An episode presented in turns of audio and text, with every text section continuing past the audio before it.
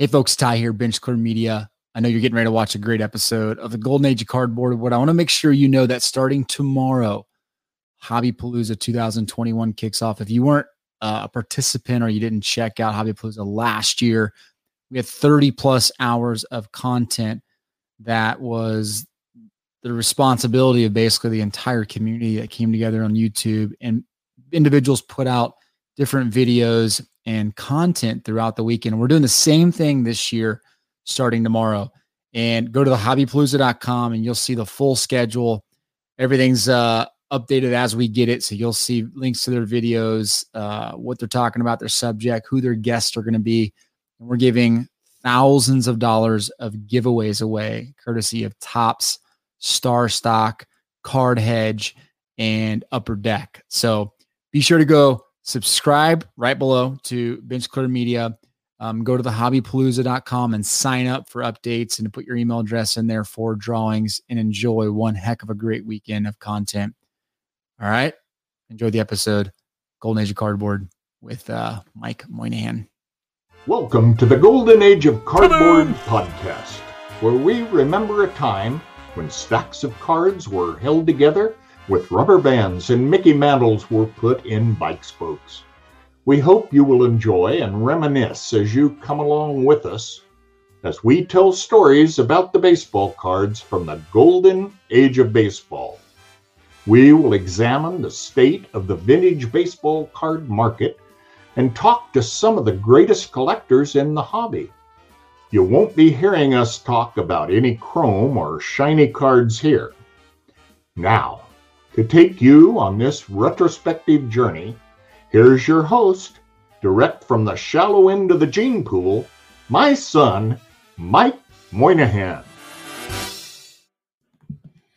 Yo, and hello, everybody, and welcome to another episode of the Golden Age of Cardboard podcast. I'm your host, Mike Moynihan. And man, I'm glad to be here because anytime, anytime I get to talk at all about the National it's a good day. And it's one of my favorite events, one of my favorite things.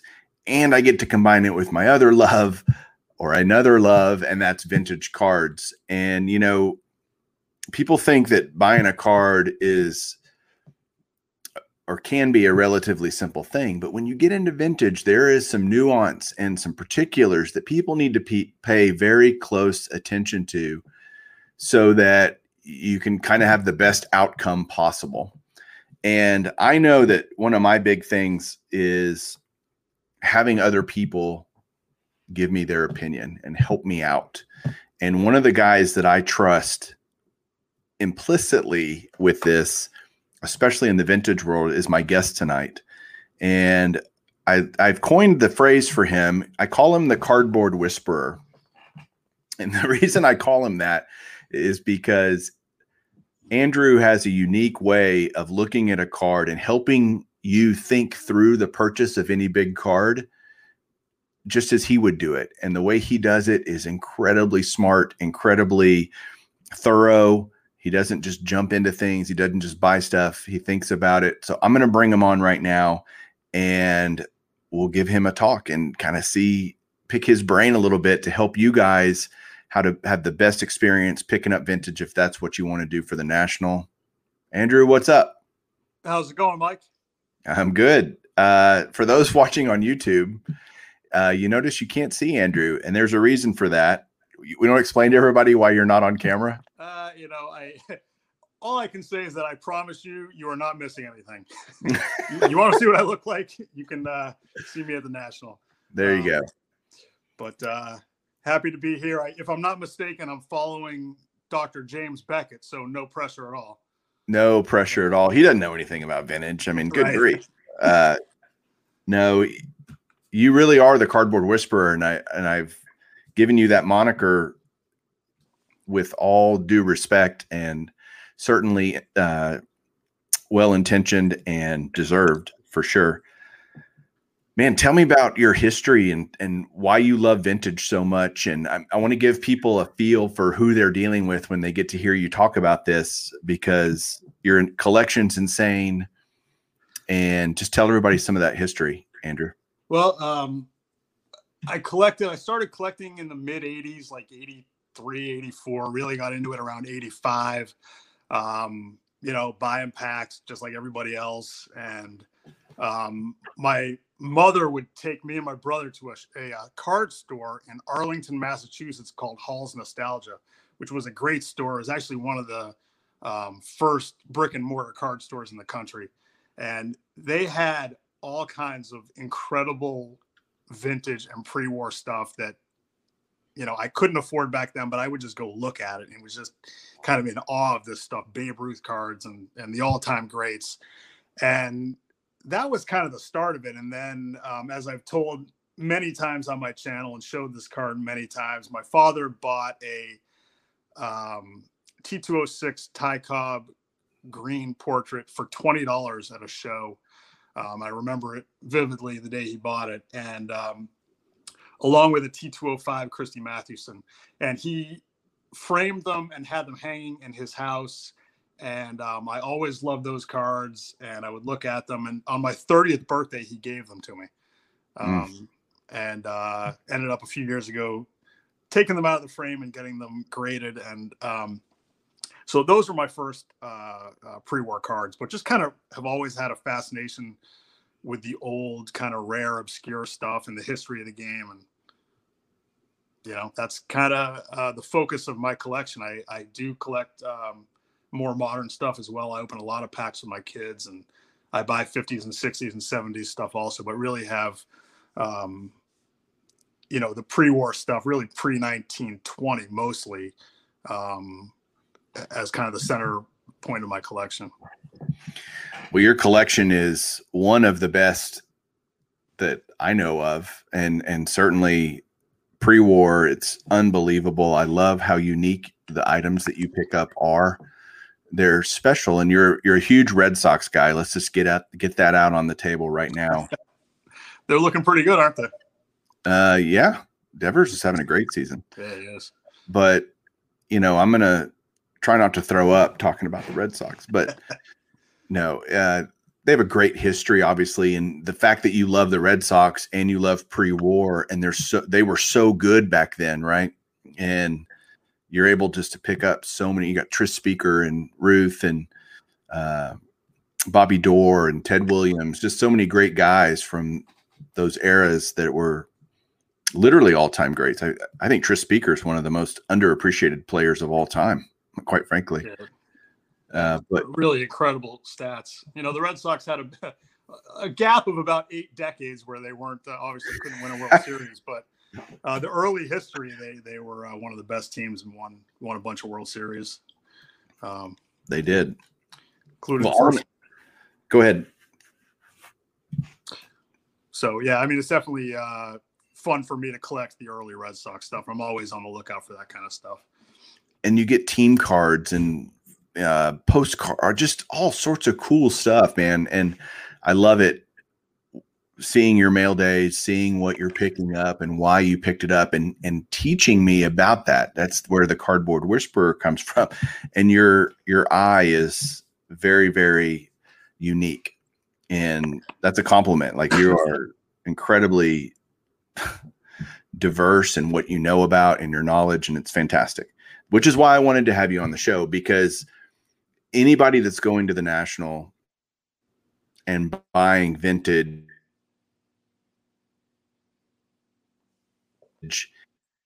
not the camera just did that. Uh very different than buying modern cards or ultra modern cards. Do you agree with that or disagree with that? Uh in some ways i agree with it. Um you know a lot of the things that we've talked about you know Andrew, are, are really relevant to, to any card. Um, Hold on, I think no, we're still going. My internet's just sucks. Okay. So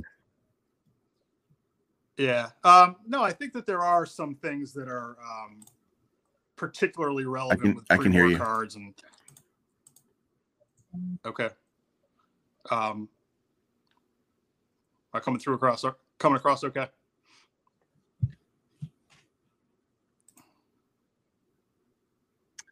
Mike.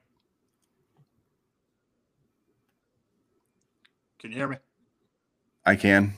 All right, we, we broke up there for a second. Um, but uh, what I was saying is, yeah, I think there are some things that are particularly relevant um, for pre-war and vintage cards as opposed to modern cards. Uh, you know, in in some regards, the the grading scale, especially on the lower end of the scale, it, it, there's a lot more difference between the, um, you know, for instance, I pulled out these two cards. Glare is terrible there, but this is a one. I don't know if you can see that. For those listening, he's showing a uh, T206 Sorry, this is a uh, this is an E95 Bill or E95. Okay. It's graded a SGC one, and this is just a uh, horrible looking card. It's creased, it's stained, it's not registered well. And that's a one. And this is also a one, which is a uh, T206 Ty Cobb red portrait. Uh, and the technical grade is a one, and it looks much better than the E95, which is also a one. And I think, um, you know, with modern cards, most nines are going to look pretty much the same. Most tens are going to look pretty much the same. There might be minuscule differences, but they're going to look, you know, largely the same. On the lower end of the grading scale, I think that there's a lot more different, a big, a bigger uh, differential between what the cards can look like at those lower grades, and um, that's something that I really look for: lower grade cards with good eye appeal. Define good eye appeal to you.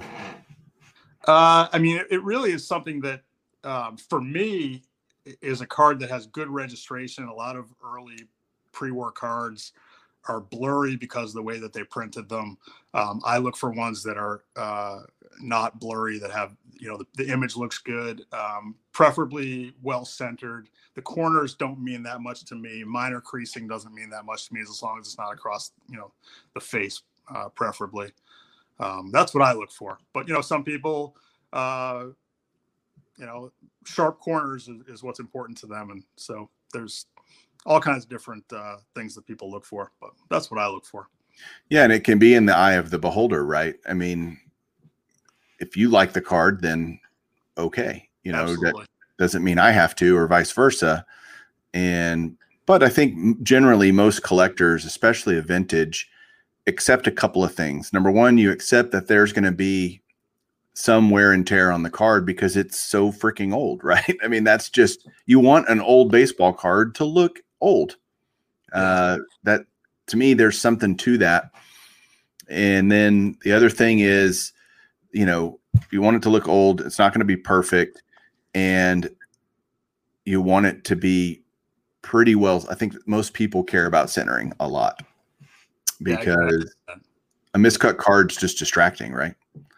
Uh, you know, I, I there's a tolerance level for me, and you know, certain cards, especially really rare cards, I'll you know I'll take what I can get. Um, but you know, I, I definitely prefer a, a well centered card. Yeah. Yeah. Um, I pulled out another one. This is uh, this is something I actually bought at the National in Atlantic City. I think it was 2016. Um, this is a Ted Williams rookie, 1939 play ball, and this is a two.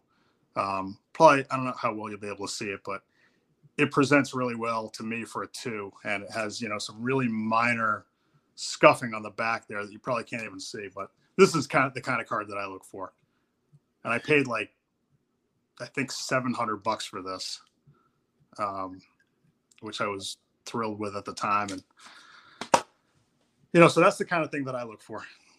Yeah, and at the national, and and really, as you said, this these kind of thoughts and and you know things to think about apply really to any show, probably right? Not just the national, but I think what differentiates the national, and maybe you can speak to this, is how many more copies you might be able to find of a certain card than maybe at a regional show. If you're at a regional show, you might be able there might be only one Ted Williams rookie card in the whole place, right? Yeah.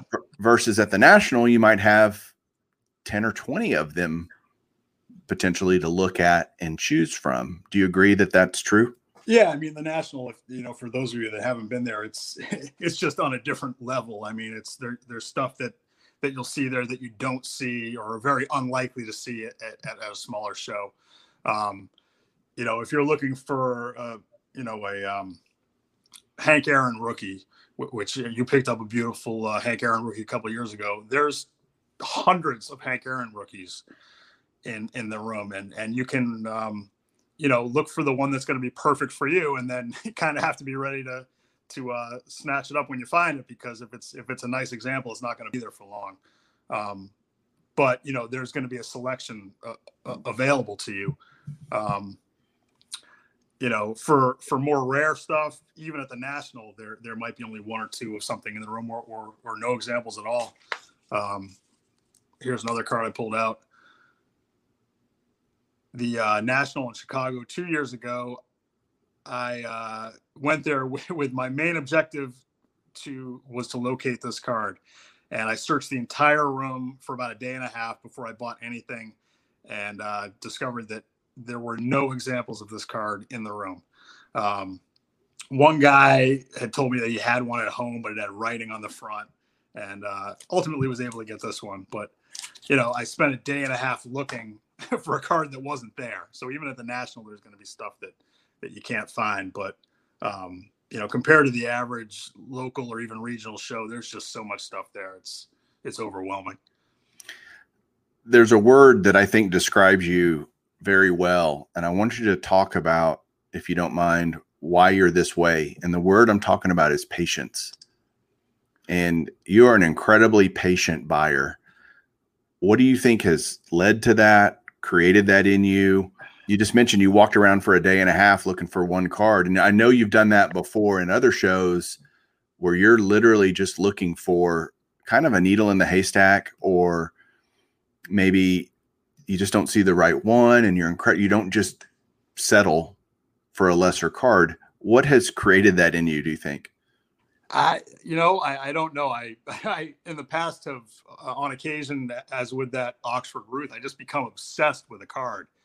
And um, you know that card there's last time i checked maybe between 20 and 30 total graded examples. So not easy to find and i just become hyper focused on getting a particular card. And um, you know in, until i satisfied myself you know with, with determining that that card wasn't in the room i wasn't really going to pull the trigger on anything else um, ultimately i found something else uh, that i'm very happy with um, which is what I left with, which is this uh, Joe Jackson, um, Famous and Barr. But um, you know, I don't, I don't know. I just uh, there's certain cards that I've kind of become uh, you know really um, infatuated with, and and have just searched for these cards until I find them, and um, you know, it can be a frustrating way to collect. Um, this year so far you know we're halfway through the year I, i've with the exception of some bargain bin stuff that i've gotten at some shows and, and some stuff for my kids i've bought like before the philly show that happened a couple weeks ago i bought three cards for the entire year um you know so it, it, it can be a frustrating way to collect but um you know we all have budgets and and i want to try to make sure that my money goes for what it is that i really want no i love that that's something i think people need to hear more of that you're not just buying everything out there. You have a, you know, a set of this is what I'm looking for. You know, a set of things that you're looking for in cards, different cards that you're looking for. I I absolutely respect that the heck out of that. That you're that disciplined and going, no, I this is what I'm really wanting. And like you said, we all have have budgets, and you're so hyper focused in it, and I mean that in a good way, complimentary and you you you don't settle. And but I think too many collectors out there do. I think they well, I want to use Hank Aaron rookie earlier. Uh, I think guys just well, I'll just buy one when I see a, a good price, or you know, they don't put a ton of thought into it. And we you need to do that on the vintage side. You really, really do.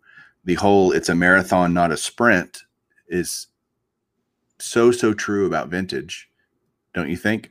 Yeah, I you know I I've found just personally that when I've kind of bought something and felt that I was settling for it, um, I end up not happy with it, and and on occasion have ended up selling or trading the card away, and kind of waiting, you know, until I can get the one that I really want. And you know, over time and having gone through that, it's easier just to wait for the one you want.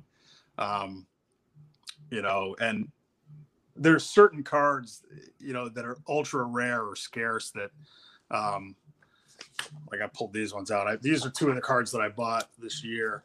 Um, this is a, uh, I'm sorry, a Diaz cigarettes Walter Johnson card. And, You know, how well you can see it. It has some holes in it. It's not a great, uh, you know, looking card with the damage, but there's three, including this one, great examples of this in the world. So, and I got, I bought this one raw, but, um, you know, if this is what you're looking for and you see one, you better snatch it up because you're not going to see another one. And um, I actually pulled these out because I'm going to get these reslabbed at the uh, at the national.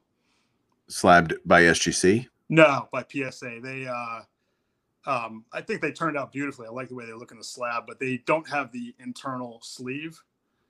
Uh, and they're really thin um, cardstock, and they kind of move around in the slab. So I, I had emailed PSA, and they agreed to do it at the national. I don't want to send them back in, have them bouncing around in the slab. So they're going to reslab them, um, complimentary reslabbing at the uh, at the show.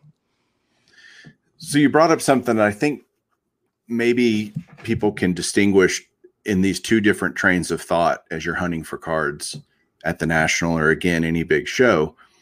There's the ultra super rare kind of stuff that if you see it, you better buy it because you probably won't see it again. And then there's the there's plenty of these cards out there. Let's take an example of a card that I'm looking to buy at the National in 1953 Bowman Mickey Mantle, right? There's tons of those out there. So there will probably literally be a hundred plus to choose from at the national. Do you? I think there's two different mindsets, right? You got the again that ultra rare thing, buy it when you see it, versus, and I, and I think maybe where we can maybe direct the conversation is more of the there's going to be plenty of those. I say plenty. It's not like there's going to be like there's going to be Luka Doncic rookies or you know Jayson Tatum rookies, but uh, there will be uh, plenty to choose from, several to choose mm-hmm. from. Uh, with that being said, one of the things I think is we we touched on patience, and even on that stuff, the stuff that's quote unquote more plentiful, you still need to be patient. You don't just need to buy the first one you see. Uh, but I also think one thing that's really important is trying to have smarter people around you. and I, I've tried to take that to heart a lot. You know, when I bought my Hank Aaron rookie, I was with those back pages. We looked at a hundred before I picked the one that I wanted to buy. So there's that. I was actually hunting for that card. Another story is, that involves you is my 1951 Bowman Willie Mays rookie. Mm-hmm. That I don't know. I don't think we were walking around together at the time. This was in 2018 or no 19 in mm-hmm. Chicago, mm-hmm. and walking around and I found this card and I, I, either texted you or called you. I said, I need you to get over here because yeah. I'm thinking about buying this card and I need some help. And it wasn't so much, how do I describe it? I wanted you to genuinely talk me out of it if I if you thought it was a not a great deal and I wanted you to talk me into it if if you thought it was. Does that make sense? Yeah, and that, I you know I do the same thing. Um it sometimes being patient is a good thing, but also when you aren't ready to to you know take the plunge and buy the card at the right time, sometimes you can miss out. And I've definitely had many occasions where I've gone back to get something once I've worked through it in my mind and decided I want it and it's gone. Um, and that's incredibly frustrating also. So I do the same things, you know, whether it's calling someone to come look at something, whether to talk me into it or talk me out of it. Um, sometimes, oftentimes it, it's beneficial to have someone else, you know, to, to, to bounce the ideas off of and, and take a look at a card. So that's something that I definitely do also, especially with a bigger purchase. Yeah. Yeah. And the, and the realization is that in that moment that I wanted to buy that card, I was emotionally invested in that decision process. And when you let your emotions drive your decisions, it doesn't always turn out to be. Sometimes you're right. Sometimes that's a good thing. But I have learned that I need to remove as much emotion from that decision as possible. Is this a good buy or not? And you were incredibly helpful in looking at the card and really grinding on the card. And that word, I mean, like you were looking at it much more. Uh, what's the word I want to use? Um, I was looking at it from an emotional standpoint. You were looking at it very practically. I, that's not the right word, but I can't come up with it right now. My vocabulary is, you know, failing me at this moment. But you were looking at the card very differently than I was looking at the card. I think sometimes it's easier to look at something a little more critically and and and there you go. point things out. Um, yes. when you're not the one, you know, who's going to be dropping the money on it, or you know, it, it, and it.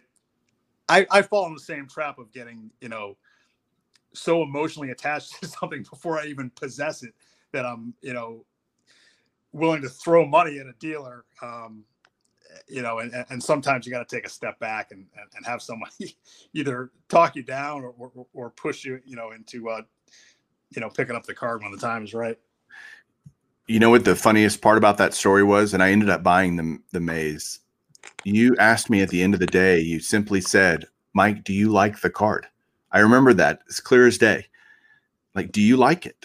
And I said, yes, I love it. Like, what are you talking about? and, yeah. you know, and then you said, then you should buy it. You know, that was kind of the, the where we got after all the anal- analyzing the card and being, you know, looking at it critically, as you said. And it ultimately came down, do you like it? We both thought it was a good deal price wise. Like it was fair. It was more like, and, and that's, I think we're going to talk about pricing next, actually, because I, I think it's important to talk through this, but it was a fair price and all that.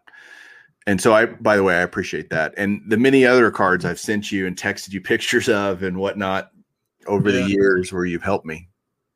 Well, I mean, we've we've definitely bounced a lot of ideas off each other over the years with with various cards, and um, I remember, you know, that moment speaking with you and looking at that card, and and I think that that we we did determine that the price was fair. You you didn't steal it at the time certainly worth a whole lot more now.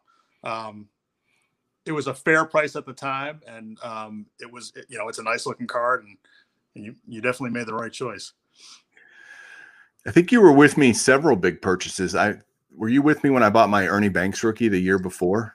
I think you were because I was I, I was using. Uh, I think I think I did go over there and look at it. Yeah because you were I was using your VCP at the time because I was now I have it, so you don't have to worry about it as much this year. But I, I, didn't have it then, and you were helping me out trying to figure out pricing. So let's let's talk about pricing. And show pricing and and eBay pricing are very different. Would you agree with that? Uh, yeah, generally. General, especially on vintage, right? Because as we've already described, not all examples of certain numerical grades are the same. For right? sure. And and so eye appeal matters. eye appeal changes the price can be dramatically on vintage cards way more than it is on modern cards or ultra modern cards for sure. And so taking all that into account, knowing what comps are and knowing to negotiate and all of that stuff is important. But I think you need each person that buys a card you need to have a number of what you're willing to pay and be ready to try to negotiate to get that price. Um, what's been your experience with pricing at shows and working with dealers and stuff like that? That's a broad question, but go with it, run with it. You know, when you know if you're buying a um, 2011 Trout update, there's a ton of data out there on what the card should be going for and you know some dealers are always going to be unreasonable with with what they want. Some are going to be more um, you know willing to to listen to to comps etc but you have a pretty good idea on what that card should cost right? Right. Um in a psa 10 or a 9 or whatever. Um when it comes to vintage and pre-war, like you said, and like I pointed out was the cards I showed at the at uh, you know a few minutes ago. the eye appeal really can change that. And then beyond that, you also have in, in a lot of instances cards where there's not a lot of recent data, sales data to show what the card should be going for.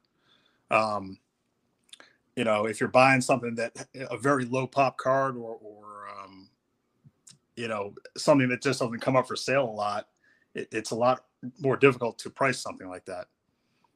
Yeah, hundred percent. I I have some cards in my collection where I try to get some data that because I already own them, and you know it hadn't sold since say last October. you know there hasn't been a sale on eBay. There's probably been private sales and sales at shows of this of a of certain cards, but the reality is, like you said, there if there's not a lot of data, how do you how do you figure out a price? Yeah, I mean, um, just to touch on VCP for a second, I don't know if you are aware of this. Uh, VCP is going to be dropping a new app prior to um, the national. This should be available from what I heard today. Um, so just a uh, non sequitur there, but but that that could be pretty cool. Uh, but yeah, I mean, uh, you know, it's coming up with a price. Sometimes you can look for something similar, something for you know from the set of a different you know a different player from the same set that maybe of the same caliber different ways you can try to come up with a, a number for things but a lot of times you know this pulled this card out of my uh to show this one uh, I bought this raw at a show years ago. I actually went back and forth with the dealer on the price um, for a while. This is a 1908 Cy Young postcard, and uh, you don't see a lot of there you go. See a lot of these come up, and we this is a dealer that I'm friendly with, and we just we're a little bit off on the price, and you know how do you price something like this? I ended up going home. We just couldn't couldn't get together on the price, and I I drove all the way home about you know half hour from the show, and got home and realized, man, I'm an idiot. You know I I'm not going to see this again. You know the price wasn't unreasonable for what it is, and I drove back and bought it. Um, you know, but it's it, it can be challenging to, uh, especially with a dealer that you're not familiar with who has you know a crazy price on something and um, trying to negotiate when you don't have a lot of data to to support what you are saying as far as price Eh, you know you mentioned working with certain dealers you you've been, we've both been in this hobby a mm-hmm. long time i'm sure for you especially regionally at shows there's guys you see constantly as you're going to shows over yeah. the years, maybe not in the last year, but over over time you've done deals with certain dealers. I have mm-hmm. found that talking to a dealer, not just thinking about the money part, but talking about the human side of it, maybe it's you know, this is the last card like not that you lie to someone, but if a card has special meaning to you, I think conveying that to the dealer will get you a better deal. Uh, again, don't lie, but like, if man, this is the last card I need for this player run or this set, or I've never seen this before, and I'm a huge Red Sox collector. Like, you know, something for you to use. Just not again trying to be deceptive but being genuine and authentic about why that card needs to be in your collection and not in his dealer case anymore, I think can grease the wheels for an easier negotiation or at least not being stuck at a certain price. Yeah, especially when you have a relationship with a particular dealer. Um, I, I think when the dealer knows that this is something that's going to be going into your collection as opposed to something that you're going to try to flip or or sell two days later um you know maybe psychologically for them it's easier to, to let it go also i don't know. Um, yeah i've had dealers ask me specifically like you're not going to flip this art like if I, they give me a pretty good deal. I'm like no man it's pc you know it's pc for me and i hope they believe me because it's true you know? Yeah. Uh but like man i'm not getting rid of this card this is a casket card or whatever this is a huge card for me yeah. and uh, you know i think that can help you got to wonder if they are you know again, if you're authentic enough and genuine enough, I, I, think they'll see through that you're not bullshitting them. You know. You know, there's and, uh, go ahead. Yeah, go ahead. No, you go ahead. there's dealers that you know from having been going to shows for a long time that um, I walk right past their table. You know, um, I, I just people I just don't want to deal with people that for whatever reason I, um, you know, their prices are crazy or they're just an unpleasant person or whatever. Um, I'm not inclined to to uh, deal with that that type of person. There's other dealers that you know I buy from repetitively, and you know at, at the national, um, I've already scoped out the dealer list, and there's you know coming up with my plan for when I walk in the door on Wednesday. There's tables, uh, you know, I have the map. I know where I'm going. There's a couple tables, a couple dealers. I want to go see their stuff first and it's because I I know what they have, what they're likely to have, and and because uh, you know I they're someone I can trust and have bought from maybe you know maybe in the past, and um, so I, when I'm planning my um, strategy for the national, that's something that I consider also. Who do I want to go to first, and, and you know where are they in the room, and um, you know it's definitely something to think about. You know, it is you mentioned having a plan for the national. First question with that is how many nationals have you? This will be your what national? How many nationals? this nationals? will be my fourth national. Okay. I've been going to uh, you know bigger regional shows for a long time, but up until uh, you know, let's see, what was the first one? Really wasn't able to you know with younger younger kids and and stuff going on, and it wasn't uh, until I think 2016 was my first national. Okay. And I, I hope to never miss another one. There you uh, go. Well, you mentioned having a plan, and I think you and I think differently about that. And and the the point I'm going to make with, while talking through this is that there's not a wrong way to do it. I go into a show, as you've probably heard me say, kind of with open mind. I have some cards I might be kind of you know, if I see this, I'm really going to take a hard look at it because it's a key card that I'm wanting to add to my collection. But the reality is, I've got so many things that I want to add to my collection that I try to be as open minded going to a show and kind of whatever comes my way will come my way. The Mays rookie, for example, wasn't even on my list of something to buy in 2019.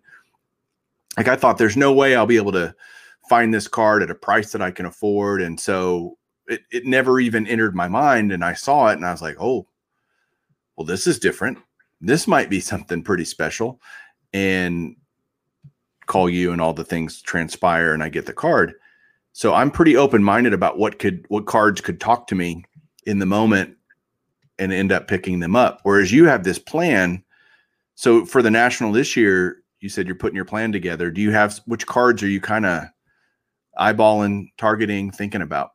Well, first off, I'll say that it's probably a lot more fun to go in with the attitude that you have and not be, um, you know, be more open-minded and, and, and not be so hyper focused on finding one thing. That that really can be frustrating and and um, you know difficult. This year, uh, there isn't like one particular card. I have a list of probably 50 cards.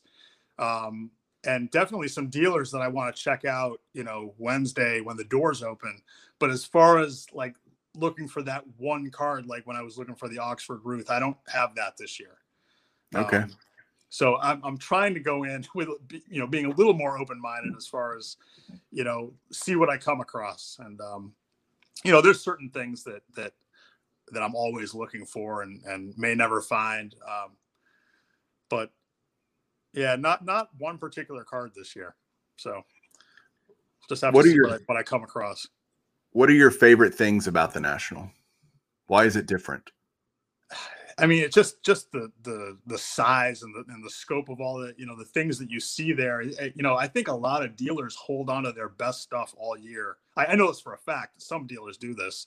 They don't even go to some of the smaller shows. They accumulate stuff over the course of the year so they can put it out for sale at the national. And you know, it's it's special stuff, whether it's modern stuff or uh, and well, I mean, I'm, I'm not as much in tune with the modern um, market, but you know, I, am sure it's the same with modern and, and you know, um, 50s cards. It's not any different. You're going to see special things, and um, you know, it's just really fun for me to. Five days isn't even enough for me. I I could really do a couple more days. I'm going to be there from the minute it opens on Wednesday till um, I have a, a, a 8 p.m. flight on Sunday, and I plan on spending every minute there.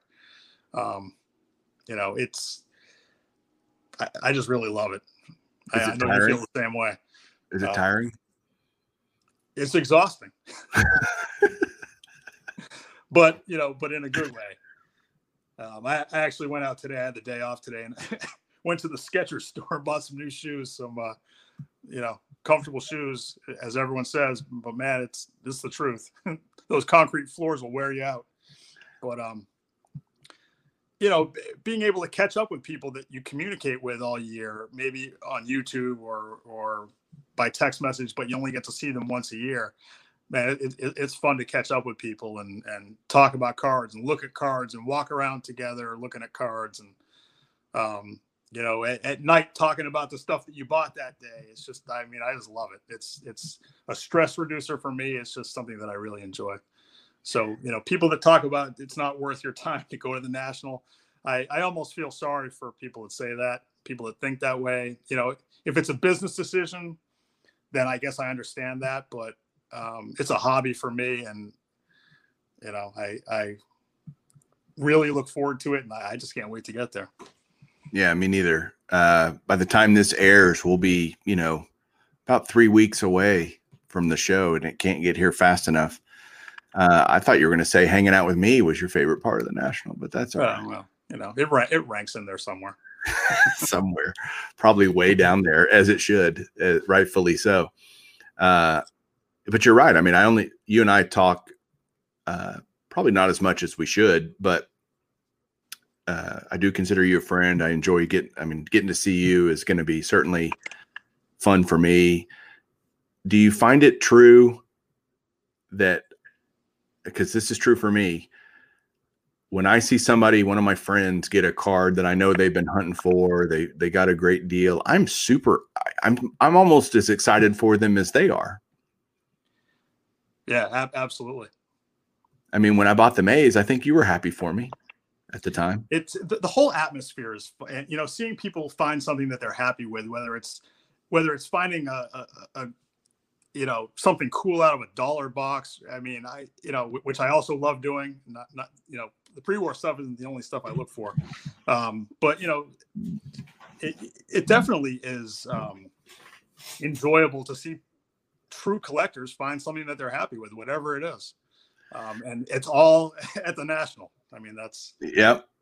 And we all know what each other is into from watching each other on YouTube or whatnot. And like I know you're obviously a Red Sox guy, and I know uh, your sons are into it and stuff. And you know, buying a simple ten dollar Lee Smith eight x ten signed in a Red Sox uniform and giving it to you for your kid, yep it's That- hanging on his wall by the way which is awesome. I but that's huge joy for I, I love doing that stuff.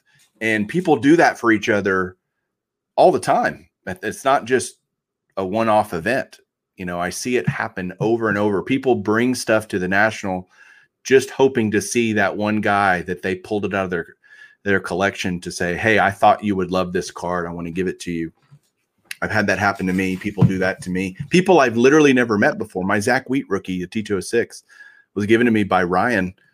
I never even met him before. And he saw me on the floor. I brought this card just hoping I would see you so I could give it to you. yeah And I'm just like, oh my gosh, that is so cool. And you don't get that just everywhere. That only that stuff happens at the national all the time. Well, that, that was really cool. Um, you know, it, just to piggyback off that, I mean, it, it's um, having other people helping you look for things is incredibly important at a show like this, where you can't possibly see everything in there. No matter, you could spend every waking moment at that show walking around just looking, and you'll never see everything. So to have other eyes out there, you know, looking for stuff. If anyone, if anyone sees a uh, Diaz cigarettes Red Ruffing card, you know, get in touch with me. um, you know, a lot of the bigger cards in my collection I have been able to acquire because someone knew I was looking for them and reached out to me and told me about them. Totally happens all the time. Yeah. right? And I think again, people that haven't been can't understand the vastness, the sea of cardboard that's there, and the P. Plus, you're dealing with all the people. It's going to be worse this year than ever. Um, you know, maneuvering around and seeing everything is going to be dang near impossible. Yeah, you know, if it's um, having been to a couple bigger shows on the East Coast in the last month or so, it's uh, it's going to be busy for sure. Yeah. Um, you know, but it'll be fun. It's there's there's a kind of a um, the hobby is is is booming and, it's a good thing. Um, and so you know, the more people that are going to be there enjoying the show, I, I think I think it's good. Yeah, it's good for the hobby overall. Would you say? I don't know if you saw my episode a couple episodes ago with George regarding my perception that the vintage card market is softening tremendously in terms of prices. Have you seen that on the stuff you're looking for? Uh, yeah, I mean, I've, I've certainly, yeah, I mean, a lot of the prices, it, it, you know, whether pre-war, modern, vintage, whatever, are, are, coming down. A lot of them were artificially inflated, I think, for a while. Um, you know, for the stuff that I'm looking at, even with a dip, the st- it's still higher price than what it was, you know, a year and a half ago. Right. Um, but yeah, I mean, certain things definitely have come down in price. Certain things, you know, remain uh, historically high, and there's stuff that I have on my want list that I always kind of thought I'd be able to get that now are out of reach. You know, someday I'll be able to get whatever it is, and and now you know, uh, I, I don't see the prices going back down on certain things. So. Um, I think the ultra rare is kind of setting a new, you know, it'll stay high the, the super rare stuff, right? But how's Jack doing, by the way, on his uh, Hall of Fame rookie collection? Uh, he's doing good. He's he's you know picking up stuff here and there. Jack's my older son. He he's uh, 14. Um, he he started doing the PSA registry, as you know, um, post-war Hall of Fame rookies, and uh, yeah. So I'll be on the lookout for uh, Johnny Bench for him and a couple other things. Nice. Um, know, he's he's giving me a list, I'm sure. But uh, well, tell him Mike Baseball Collector will be helping him out too, trying to find some good examples. You just give me a grade and a budget, and we'll make it all. You know, that's again, that's the old. I'm already looking at cards. if I, you know, do you find? I want to ask you this because I was, I went yesterday to a show uh, with my son, and it was a Pokemon show, and they had a few sports. It was meant to be like a collector con thing, and there were only three or four tables that had sports cards. And I almost pulled the trigger on a 58 Topps Clemente in a SGC four, and I mm-hmm. didn't do it because it he had a price at 150 bucks. It was super reasonable, and I just well, he had a price at 300. He was willing to do it for 150 which that, that, people say dealers aren't willing to do deals and come off i don't believe that at all but my point of telling you that in, in the story is as i was walking around look at all these pokemon. They all look the same to me. Mm-hmm. and i can only imagine someone that's not into sports cards walking around a place like the national and it all looking the same. The irony of that is that for most of it it is all the same. It's all you know ultra modern basketball or football or you know baseball, you'll see 1,500 you know Ronald Acuna bat down cards, you know, in a PSA 10. They're all over the place. What I have found is that I can, if I'm kind of thinking about a card, and like let's say it's the 53 Bowman color Mantle. I can walk very quickly discern what I'm looking. I can go, yep, nope, yes, no. And you you train yourself, you train your brain, you train your eyes to pick out because you know what the most likely you know what the card looks like, a color pattern, a, mm-hmm. a photograph, something that's going to catch your eye. And I think we can train ourselves to quickly hunt through and and find those versus spending a lot of time wasting time looking at stuff that you don't care about. Have you found that to be true about you? Yeah, I mean, I def, you know, I try to walk by a table and and and scan it. Obviously, you don't want to spend half hour looking at stuff you have no interest in. I mean, you can kind of gauge whether or not it, the the cases have anything that that might be up your alley. Um, you know, but at, at other times I, have gone back later on and, and discovered that I overlooked something that was in the corner of a showcase that didn't really kind of match the rest of the stuff in there. So yeah, I mean, you can you can certainly scan a case and, and see if it's likely to have what you're looking for. Um, Yeah, you know, I, I definitely do that. It, it's definitely a, a skill to to hunt for cards, and you know experience matters. But to gain experience, you have to you know go and kind of cut your teeth and learn and make mistakes and all those things will happen to every collector at some point. You'll either have the oh, I wish I would have bought this card back in the you know oh, I remember I could have gotten that you know the whole fish, big fish that got away kind of thing we all have those stories and those stories teach us to not do that the next time you, you learn from your mistakes and we're all going to make them any final thoughts andrew before i let you go i uh, really appreciate your time by the way Uh, yeah, ha- happy to uh, to uh, be talking about it. One of my favorite things to talk about. Um, you know, I just a couple things that I do. I don't know, maybe it, if it could help someone. Probably, probably everyone does this. But as I'm walking around, I, I take pictures of things that I might be interested in, and you know, at night I go up to the hotel room or, or wherever and kind of look at it again and and do do my research on the cards and decide if it's something I want to go back and look at uh, again. Um, you know, it's it's just a way for me to kind of gauge like see what's available and then make decisions. And and when I can look back at the photos, I end up with you know 100 photos of stuff that I saw during the course of the day, and um, hopefully I I have you know written down where it is that I saw it. Otherwise, you'll never find it again. Um, that's something that I do. Uh, you know, the other thing that I plan on doing, um, and I have done at recent shows that I've gone to, which is something that I didn't do for a long time, was bring stuff to trade. Um, I don't have a whole lot of like the majority of my stuff. Once it goes in my collection, it's it's hopefully there to stay. But there's a handful of things that that um, I've identified in my collection that I'm willing to trade potentially, and it's a good way of of uh, being able to acquire stuff when you know when the cash runs out or uh, you know a bigger item that you otherwise couldn't couldn't buy. So um, i remember you did that i remember is that the there was a card you got at the national you traded a a uh, cracker jack Tris Speaker i think I traded like a day um, after you bought it or something It was a Does that Cy, ring a a bell? 206 Cy Young, um, which I actually sold Okay. the day after I bought it, and then went and bought a uh, a um, 1921 exhibits Babe Ruth card. Um, so that was very That's much out right. of character for me. I usually don't don't do that, but trading is definitely a way uh, to you know be able to acquire things that you may maybe not wouldn't be able to acquire otherwise. Um, so I, I plan on bringing bringing some stuff. You know, I'm going to go through my stuff and see what I have. Um, but you know, just a thought.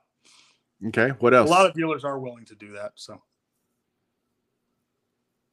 Any other good thoughts? Good good advice for people?